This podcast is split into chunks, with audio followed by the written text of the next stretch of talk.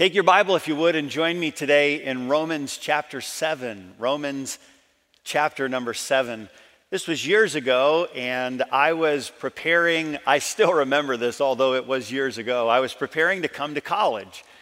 And I can remember there were some very distinct thoughts that were crossing my mind that I anticipated when I was going to arrive at Christian College. Now, I, I went to Pensacola Christian College, and I got here back in the early 80s, 1982. So when I arrived, I made some assumptions, and, and I felt like they were pretty safe assumptions. And I do remember these very distinct thoughts as a high school graduate who had recently applied, been accepted to come to a Christian college. And the thought was that when I got on the campus of a Christian college, I was going to be much more spiritual than I was as a high school student. I just remember this thought that I, I'm going to get on this Christian college campus that I had visited one time for a very a brief visit. But I had seen something on this campus that was appealing to me. I had seen people who were living out their faith, and, and they were doing so in a genuine, authentic way. And it resonated with me as a high school student. I, I had already applied to go somewhere else, but I saw something here and I said, that's what I want in my life. So I thought as a high school student, I graduated from high school, I was, I was a, a, a normal high school kid. I, was saved when I was 17, and so I'd grown up around spirituality, Christians, and, and yet I wasn't personally a Christian until my senior year, and I came to know Christ. And, and so now I'm going to get on the campus of a Christian college, and my, my prayer life is going to be so much more meaningful. My scripture reading is just, I'm going to want to read the scripture. The way I communicate my love for Jesus is going to just flow far more naturally. So when I get here on a Christian college campus, things are going to be different than when I was back there. The problem is, I packed something with me. I brought something from Adrian, Michigan, where I grew up and, and where I lived. I brought something with me. And it didn't take long for other people to discover that I had something on this Christian college campus that I wasn't quite ready to part with. In fact, it was something that I had had for a long time, and I just didn't want to let it go. It was my flesh. I'd become quite comfortable with it. I was, um, I don't know, comfortable in my own skin, for lack of a better expression. I knew myself and I knew my desires, I knew my likes, I knew my tastes, so to speak. And I liked my own flesh. And yet, I did find that when I got here, some kind of, I don't know, maybe even more intensified battle began. I started to learn and I was growing and I was understanding things about Bible truths as a Bible major here on the campus of Pensacola Christian College. So I'm learning a lot. I'm attending campus church services. Our pastor, then, Pastor Bob Taylor, would faithfully open the word, and I would sit under that instruction, and yet I still had this raging battle, and things weren't just naturally happening. In fact, if anything happened, the battle in my own life seemed to intensify rather than diminish. When we start to look at the passage that is before us today, we start to understand that there is something about what you brought to church today that is irredeemable. In other words, it's not that stuff that can be just improved, that it needs a really thorough renovation. It needs some improvement, and then it's going to be just fine. It is your flesh and the nature that comes with it. The Apostle Paul begins to write as we find ourselves in the middle of Romans chapter 7 about the battle that is raging within.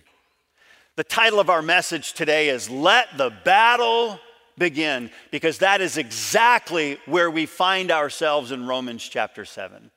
Your Bibles are open there. Let's begin reading in verse number 14.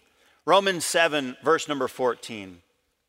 Here the Apostle Paul writes, For we know that the law is spiritual, but I am carnal, that is fleshly, sold under sin.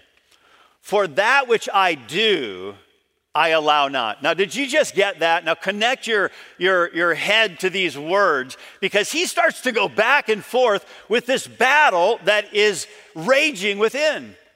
He says again, For that which I do, I allow not. I'm telling myself I shouldn't be doing this. And then he goes on and he says, For what I would, what I want to do, that do I not. But what I hate, that do I. Okay, how many of you have ever found yourself in that situation? How many of you could look back on a week past and say, there were things that I have done this last week that, that, if truth be told, I did some things that I hate. And the things that I want to do, the things that I love, I'm not doing. The things I don't want to do, I'm doing. Now he goes on, let's, let's jump down to verse number 18. For I know that is for I know that in me, that is in my flesh, dwelleth no good thing. For to will, the desire, for to will is present with me, but how to perform that which is good I find not. For the good that I would, I do not, but the evil which I would not, that I do. Now, he's going to continue to just expand and expound on this, but he's saying, I'm finding myself in this battle, and it is internal. There are things that I don't want to do that I'm doing, there are things I want to do that I'm not doing. There is a battle that is raging. Have you ever identified with the Apostle Paul? So, so what is his conclusion? Look down a little bit further at verse number 24. Notice the, the raw aspect of this language. And the Apostle Paul says, Oh, wretched man that I am, who shall deliver me from the body of this death? I thank God through Jesus Christ our Lord. Then with the mind, I myself serve the law of God, but with the flesh, the law of sin. As we start to enter this section of Romans chapter 7, Paul begins with the realization that sin is no longer his master. Now, we do need to continue to just reiterate in our minds sin is no longer the one that he has to answer to. It has no more, in a sense, legal bearing in his life. But it does remain, while it's no longer his master, it does remain a very powerful enemy Often this passage is presented in extremes, and so we're, we're, going to at least acknowledge that. This passage we're looking at today, it's oftentimes presented in one of two different extreme fashions. It seems to be sometimes people are saying that, that this is a believer that is living with the recognition that he's doing bad things, but that's just the way it is. If you walk out of this service today by saying, well, you know, I guess I'm just going to have to come to terms with, I do some bad things and I don't want to do those things, but oh well, that's not what he's saying. Don't use Romans chapter 7 to say, well, I guess I'm just going to come to terms with. I know there's a battle, but we're just going to uh, we're just going to kind of shake hands and have this friendly truce because nothing's going to change. That's not what the apostle Paul's saying, but it is what at times people try to convince themselves of. The, the other extreme is that some people are saying, hey, I'm a, I'm a Christian and I have to completely come to the place where I have attained what we might call sinless perfection. That because this battle, I'm, I'm recognizing it, but I'm going to get to the place where I have finally dealt this final blow to the flesh and I no longer have this battle within. That is also not the case. You say, well, why not? Because the flesh of a Christian is no better than the flesh of the lost. its ability to rear its ugly head remains with us till death do us part. What you brought in today to this service, what you are living with right now at this very moment, is irredeemable flesh. So someday, this flesh is going to be made completely new. And at that point, there is no longer this continuing struggle. Paul is about to reveal in this passage the realities of the believer's life, and that is all believers. In fact, you may see this passage not as the battle that young believers face, but the battle that all believers face. Even one who has grown in his walk with God, one who has become increasingly aware of what we refer to the, the same way as Scripture refers to it, and that is the exceeding sinfulness of sin. In fact, in verse number 15, Paul acknowledges that, okay, the law, there's something spiritual about the law. He, he says it very clearly. Verse number 14, he says, For we know that the law is spiritual. Verse number 16, he says, I consent unto the law that it is good. Well, what, what is he saying? He's saying that there can be some frustration that comes when our recognition of the goodness of the law becomes an expectation that the law will make us holy. Now, please get this. Paul is acknowledging, hey, the law, there is a spiritual work of the law. It's defining something that, oh, if, if a person's walking spiritually, they're doing those things. But he's also saying the law is never going to be that which makes you spiritual. The law may point out what spirituality looks like, but how devastating it is, in fact, how repulsive it is when a believer begins to act like, I can use the law to make me spiritual, and I'm going to see if I can't make the law to make you spiritual as well. Paul's at least acknowledging, hey, I, I recognize the spiritual aspect of the law, but it can't make you spiritual. It can only point out what spirituality looks like. Most of us would, by our nature, want to outline this passage with these two simple points. First, there are some that are good, and that includes me. Okay, so hey, let's start it with this. Uh, um, there are some people that are good, and I want to be on the good side of the equation. And then we would also say there are some who are wretched, but that doesn't include me. Now, now there's some that are good. I want to be in that group. There are some that are wretched, but that does not include me. Let's see how the Holy Spirit directs the Apostle Paul to unpack this important truth spiritually. We're going to start out today by looking at what we're going to call the confusion. The confusion. There does seem to be something in this passage that we look at and we say, the more I read it, the more I study it, the more I try to internalize it, the, the more confused I become.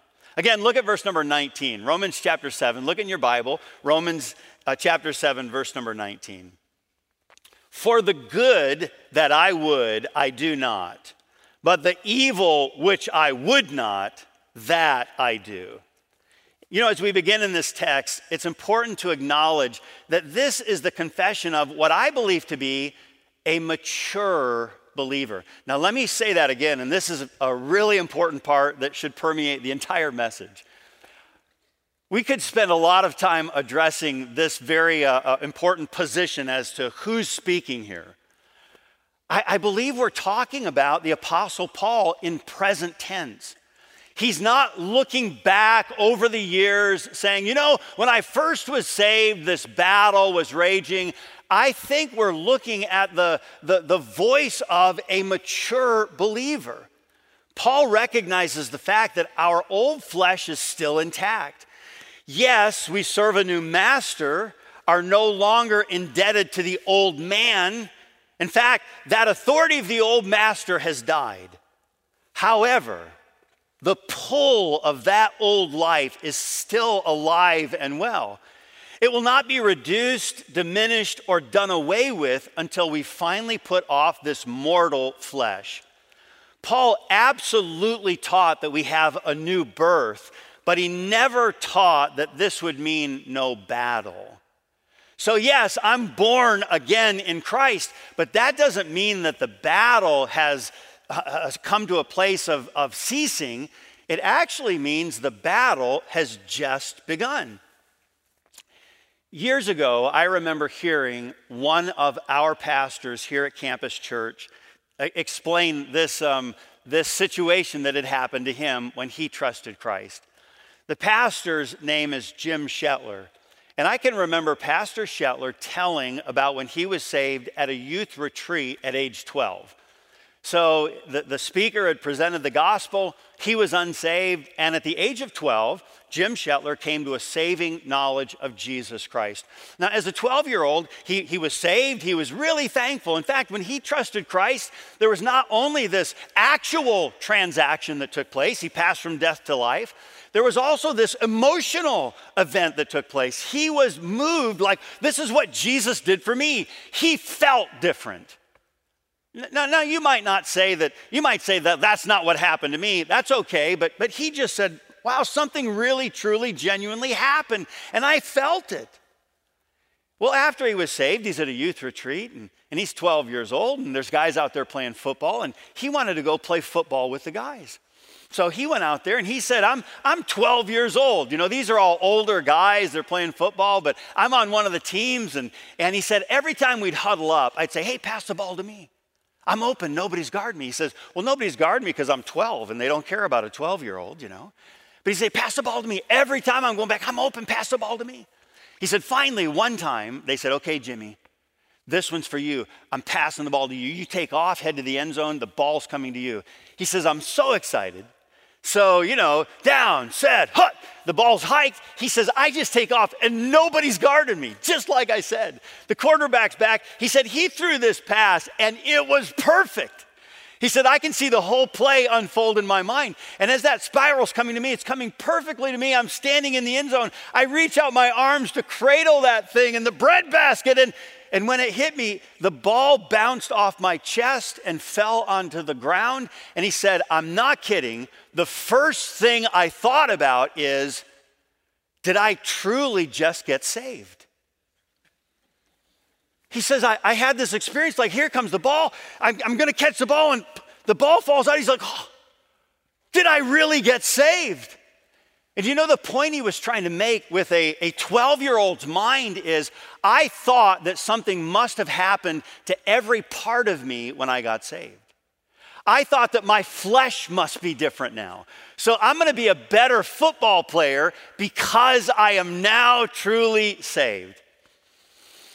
Listen, should a Christian expect on a, on a court. I mean, seriously, do you ever play ball against other Christians? You ever have a basketball game against two Christian teams? Everybody on the team is saved. Is it just come down to whose prayer life is better regarding who's going to win the game? Like your cheerleaders are over there on the side and they're just praying, like, we got really godly cheerleaders, okay? Is that what it comes down to? Or is there something just plain out and out physical, like, oh yeah, that guy's, you know, seven foot two, and they're gonna they're going to win the game no matter how much the guys that are four foot 11 pray, you know. Sometimes we start to think that we, we have to have some spiritual aspect to my fleshly condition. And there is some confusion regarding this. What Paul is helping us to understand is that the perfect good that he desires is unattainable in this life. There is only one perfect good, and that is God and you are still bound in an ongoing battle. You may experience victory over sin, but that does not mean that you will never have ongoing temptation to sin. Jesus understood and taught the reality of this truth. In fact, he was speaking to one that we call the rich young ruler.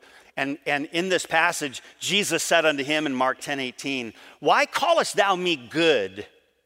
There is none good but one that is God. Actually, what Jesus is acknowledging here is that He is God, and only God is good. For you and me, evil is always present with us. Paul will go on to deliver the wonderful news of walking in the Spirit. We'll address that when we get to Romans chapter 8. He's going to teach the reality of walking in the power of the Spirit while living in the presence of sin. But here he reveals the reality of this life that sin is always present with us. Paul does help us understand that a true believer comes to the knowledge that even our sin shows the purity of the law. The world continually attempts to destroy or to remove the law, but not a true believer. He accepts the law, he acknowledges its goodness, the spiritual work of it, and he recognizes that our own sin proves the goodness of the law. Again, Romans 7 15, 16. For that which I do not allow, um, for that which I do, I allow not. For what I would, that do I not. But what I hate, that I do. If then I do that which I would not, I consent unto the law that it is good. He's saying, I know in my own heart, in my own life, what the law officially says my own mind testifies to the truth. I know what I am doing is wrong. Well, that's the confusion. Let's go to the confession. Paul now comes to this place where he says, Okay, I'm, I'm going to acknowledge the reality of me. And I believe he's making this acknowledgement as a mature believer. Look at verse number 24. Romans 7, verse 24 O wretched man that I am, who shall deliver me from the body of this death? Now, here's an important note. In fact, you might want to note this or underline it, highlight it in your Bible. Paul says, O wretched man that I am. Here's what he does not say. He does not say, O wretched man that I was. O wretched man that I was. He says, O wretched man that I am. How different this statement is from so many that we try to convince ourselves of. We say, O wretched parents that I had. O wretched family that I grew up in. Wretched friends, O wretched husband or wife, O wretched church, O wretched boss, O wretched culture that I live in. How easy it is to look around us and see the depravity of the world in which we are existing. But the mature believer begins to understand first his own wretchedness and actually confesses it. He sees the ongoing battle between the old flesh and the new man. And this battle will never be resolved until we finally step out of this body of sin and into eternity. One man said it this way he makes clear that only his members, that is, his fleshly body, is a prisoner of the law of sin. That lingering part of his unredeemed humanness is still sinful and consequently makes warfare against the new and redeemed part of him, which is no longer sin's prisoner and is now its avowed enemy. Let the battle begin. This does create a major battle within every true believer. The only answer to this dilemma is an honest confession of the problem and an absolute dependence on the person of Jesus Christ. It acknowledges how very poor we truly are. Now, there are two primary Greek words that are used for the word poor in the New Testament. And uh, the first word is peneros. Peneros. It, it means one who has very little. Like, oh boy, they don't have very much. They're, they're very poor. They have very little. Do you remember the widow who had two mites? And the Bible says that she was very poor, but she gave all that she had, the two mites. That's the word peneros. It means she has very little. She is poor. But there's another word that is used for poor in Scripture. In Matthew chapter 5, verse 3, Jesus is, is teaching at this point where we, we, we refer to this as the Beatitudes, the Sermon on the Mount. Matthew 5, 3, he says, Blessed are the poor in spirit, for theirs is the kingdom of heaven. He doesn't use the word peneros here. He doesn't use the word, blessed are they that have very little, but they're using it well. He uses another word here for poor, ptochos. Ptochos. This is the word that means there are those who have absolutely nothing.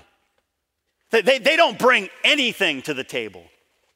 They are not this penteros, like, oh, they've got, they've got a few mites. Hey, you contribute what you have, and then I'll make up the rest. That's not what he's saying. Jesus says, Blessed are the poor in spirit. He's saying, Blessed are those who come recognizing their own spiritual bankruptcy. Like, God, I, I come to you and I can't say I'm going to give this and you make up the rest. I'll do my best and you take my best and then you add something to it.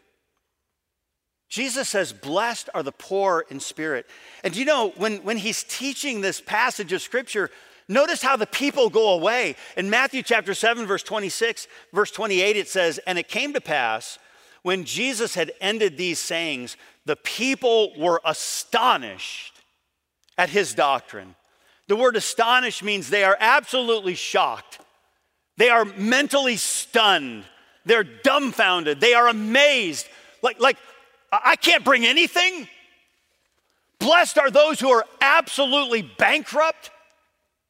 And Jesus says, Yes, don't, don't bring anything to the table. Recognize who you are and recognize what I have to offer.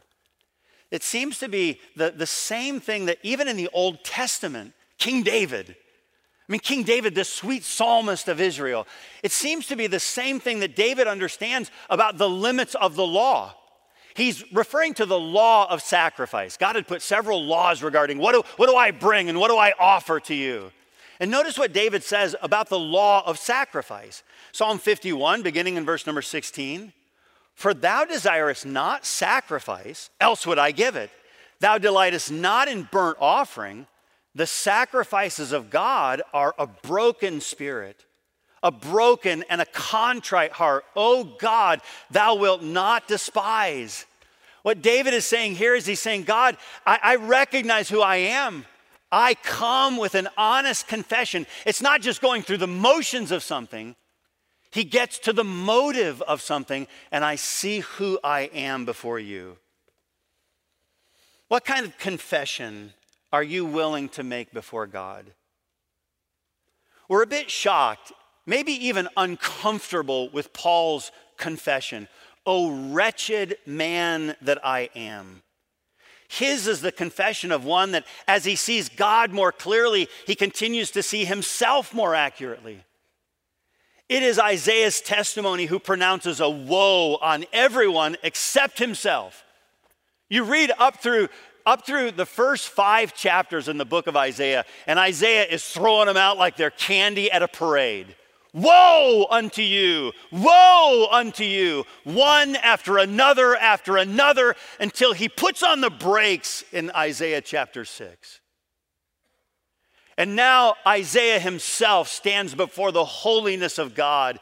And in Isaiah verse 6, verse number 5, he says, Woe is me! for I am undone. Why? Because his eyes had seen the king. Think about how this realization works itself out in Paul's life. The more he matures, the, the greater his sin. The more he grows in Christ, the more, in a sense, wretched he sees his own unredeemed flesh. Earlier in Paul's ministry, in 1 Corinthians chapter 15, verse number 9, he says, For I am the least of the apostles, that am not meet to be called an apostle. Okay, so okay, he's getting like, hey, don't, don't, don't put me to the front of the line. I'm the least of the apostles. Then a little bit later in Ephesians chapter 3, verse 8, unto me, who am less than the least of all saints, is this grace given. Hey, listen, there's, there's a body of believers, the saints. I'm less than the least of the saints. But not long before the apostle Paul dies, the apostle Paul here says in 1 Timothy chapter 1 verse 15, this is a faithful saying, worthy of all acceptation, that Christ Jesus came into the world to save sinners, of whom I am chief. But Paul begins by saying, "Hey, I'm the least of the apostles." He starts with a group of 12 believers, apostles. I'm the least of the apostles. He continues to grow and mature. He continues to see the wretchedness of his own sin. And now he says, Hey, listen, of all the saints, I'm the least of the least of the saints. And not long before the Apostle Paul dies, he says, listen, there, there's one position I will claim, and I'm the chief, and that is I am the chief of sinners. O wretched man that I am.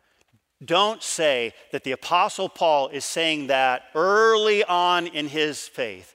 I think when we start to study the Apostle Paul, we see that the closer Paul grows in his walk with God, the more wretched his sin actually becomes. Do you know, you and I oftentimes make friends with our sin at the expense of the friend of your soul. And we are saying, I, I think I can do this. I think this is okay for me to do. Yeah, yeah, yeah, I, I'm living under grace. But we know the law, even in our own heart, let alone the law of God, has convinced us, and there is some battle inside that we're trying to say doesn't exist. Do you know how this all concludes? The conclusion we see in Romans chapter 7, verse 25.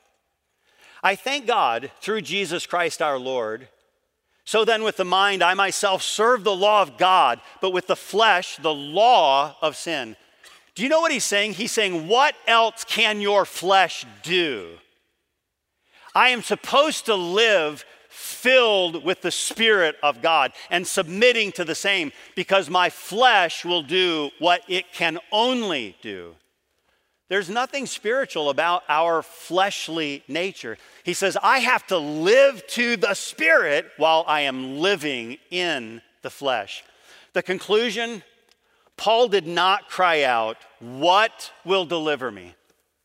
Well, okay, we got to ask the question what's going to deliver me?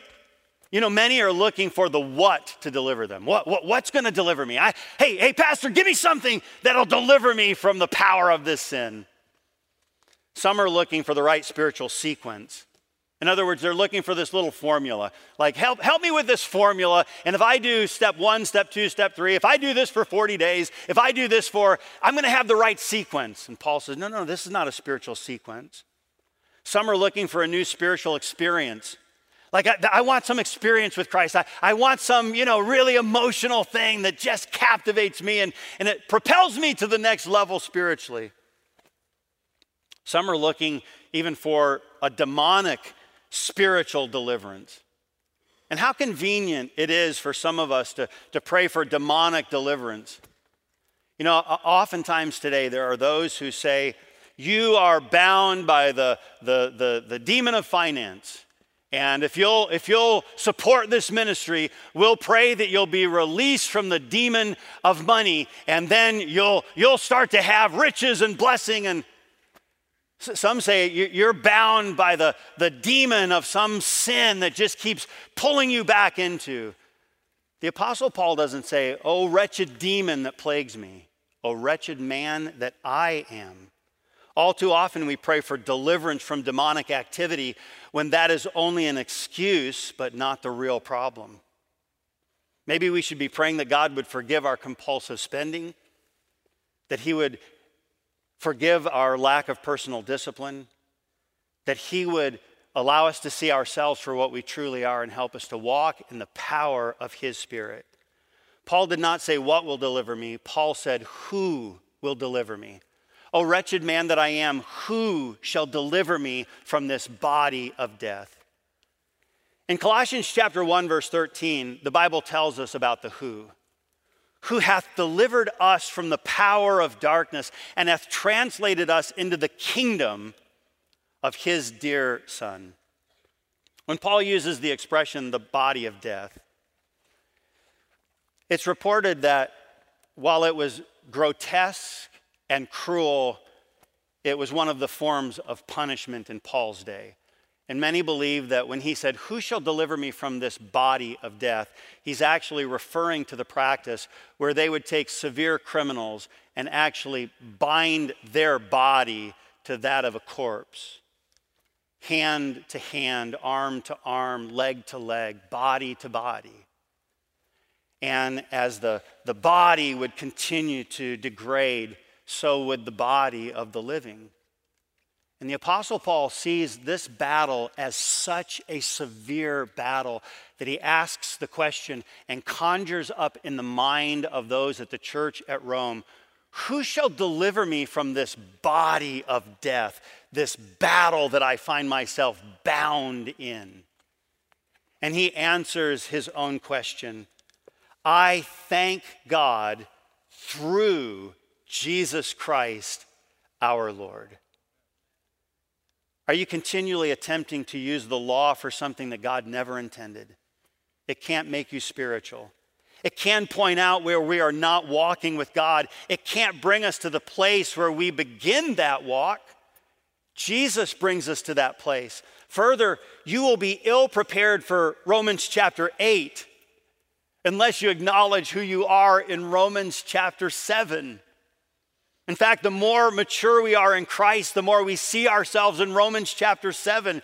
Maybe for some today, we should simply come and humble ourselves in broken contrition before God and simply admit who we are. And that is, oh, wretched man that I am.